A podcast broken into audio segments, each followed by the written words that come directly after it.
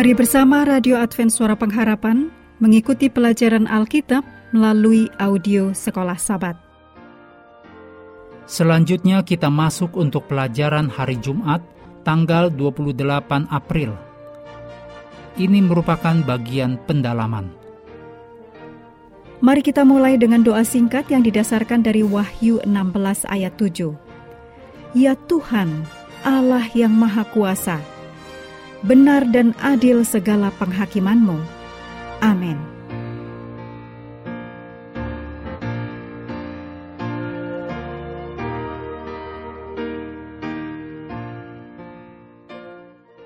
Lihatlah pengertian yang kuat yang diberikan roh nubuat kepada kita sehubungan dengan keadaan umat Allah di akhir zaman, pada saat penghakiman dan akhir dunia. Berikut ini kutipan dari buku Testimonies for the Church, jilid 5, halaman 473-474. Satu-satunya pengharapan mereka ialah pada rahmat Allah. Satu-satunya pertahanan mereka ialah doa. Sama seperti Yosua memohon di hadapan malaikat itu, demikianlah gereja yang sisa dengan hati yang hancur dan iman yang tekun memohon keampunan dan kelepasan melalui Yesus juru damai mereka. Mereka sungguh menyadari betapa jahatnya hidup mereka. Mereka melihat akan kelemahan dan ketidaklayakan mereka. Dan sementara mereka melihat diri mereka sendiri, mereka hampir putus harapan. Penggoda itu siap menuduh mereka, sama seperti dia siap menuduh Yosua dia menunjukkan pakaiannya yang kotor, kelemahan tabiatnya. Dia menghadapkan kelemahan dan kesalahan mereka. Dosa karena tidak bersyukur, keadaan mereka yang tidak sama dengan Kristus, yang sudah menghina penebus mereka itu. Umat Allah di dalam banyak hal memang sangat bersalah. Setan mengetahui dengan jelas dosa-dosa orang-orang yang dibujuk supaya melakukannya, lalu dikemukakannya hal ini dengan sangat membesar-besarkannya, serta menyatakan, Apakah Allah membuangku dan para malaikatku dari hadiratnya, tetapi memberikan pahala bagi mereka yang melakukan dosa yang sama? Engkau tak mungkin melakukan ini, ya Tuhan, di dalam keadilan tahtamu tidak akan berdiri di dalam kebenaran dan keadilan. Keadilan menuntut hukuman dijatuhkan ke atas mereka itu.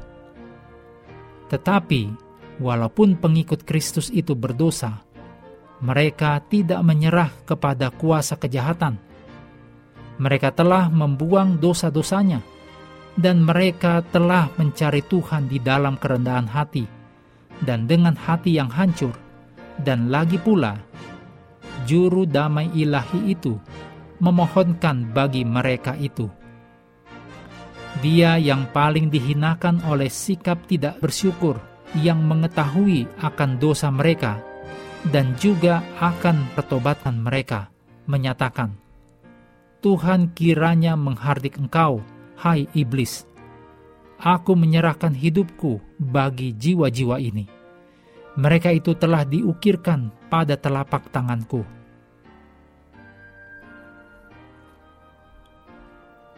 Berikut ini hal-hal untuk diskusi.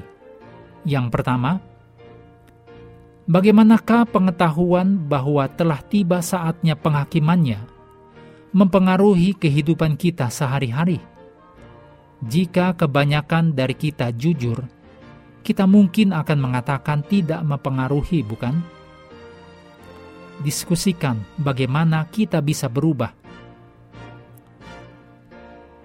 Yang kedua, mengapa penghakiman merupakan kabar baik dan bukan kabar buruk? Dalam diskusi, bicarakan tentang peran Yesus bagi kita dalam penghakiman. Hal ini dapat memotivasi kita untuk tetap setia kepada Yesus dengan mengetahui bahwa hanya karena apa yang telah Yesus lakukan bagi kita, kita dapat memiliki pengharapan keselamatan. Yang ketiga, renungkan lebih banyak mengenai gagasan tentang penghakiman yang mengungkapkan kepada karakter Tuhan alam semesta. Diskusikan bahwa ide ini sangat cocok dengan keseluruhan skenario pertentangan besar. Mengakhiri pelajaran hari ini, mari kembali ke ayat hafalan dalam Wahyu 14 ayat 7. Dan ia berseru dengan suara nyaring, Takutlah akan Allah dan muliakanlah dia, karena telah tiba saat penghakimannya dan sembahlah Dia yang telah menjadikan langit dan bumi dan semua mata air.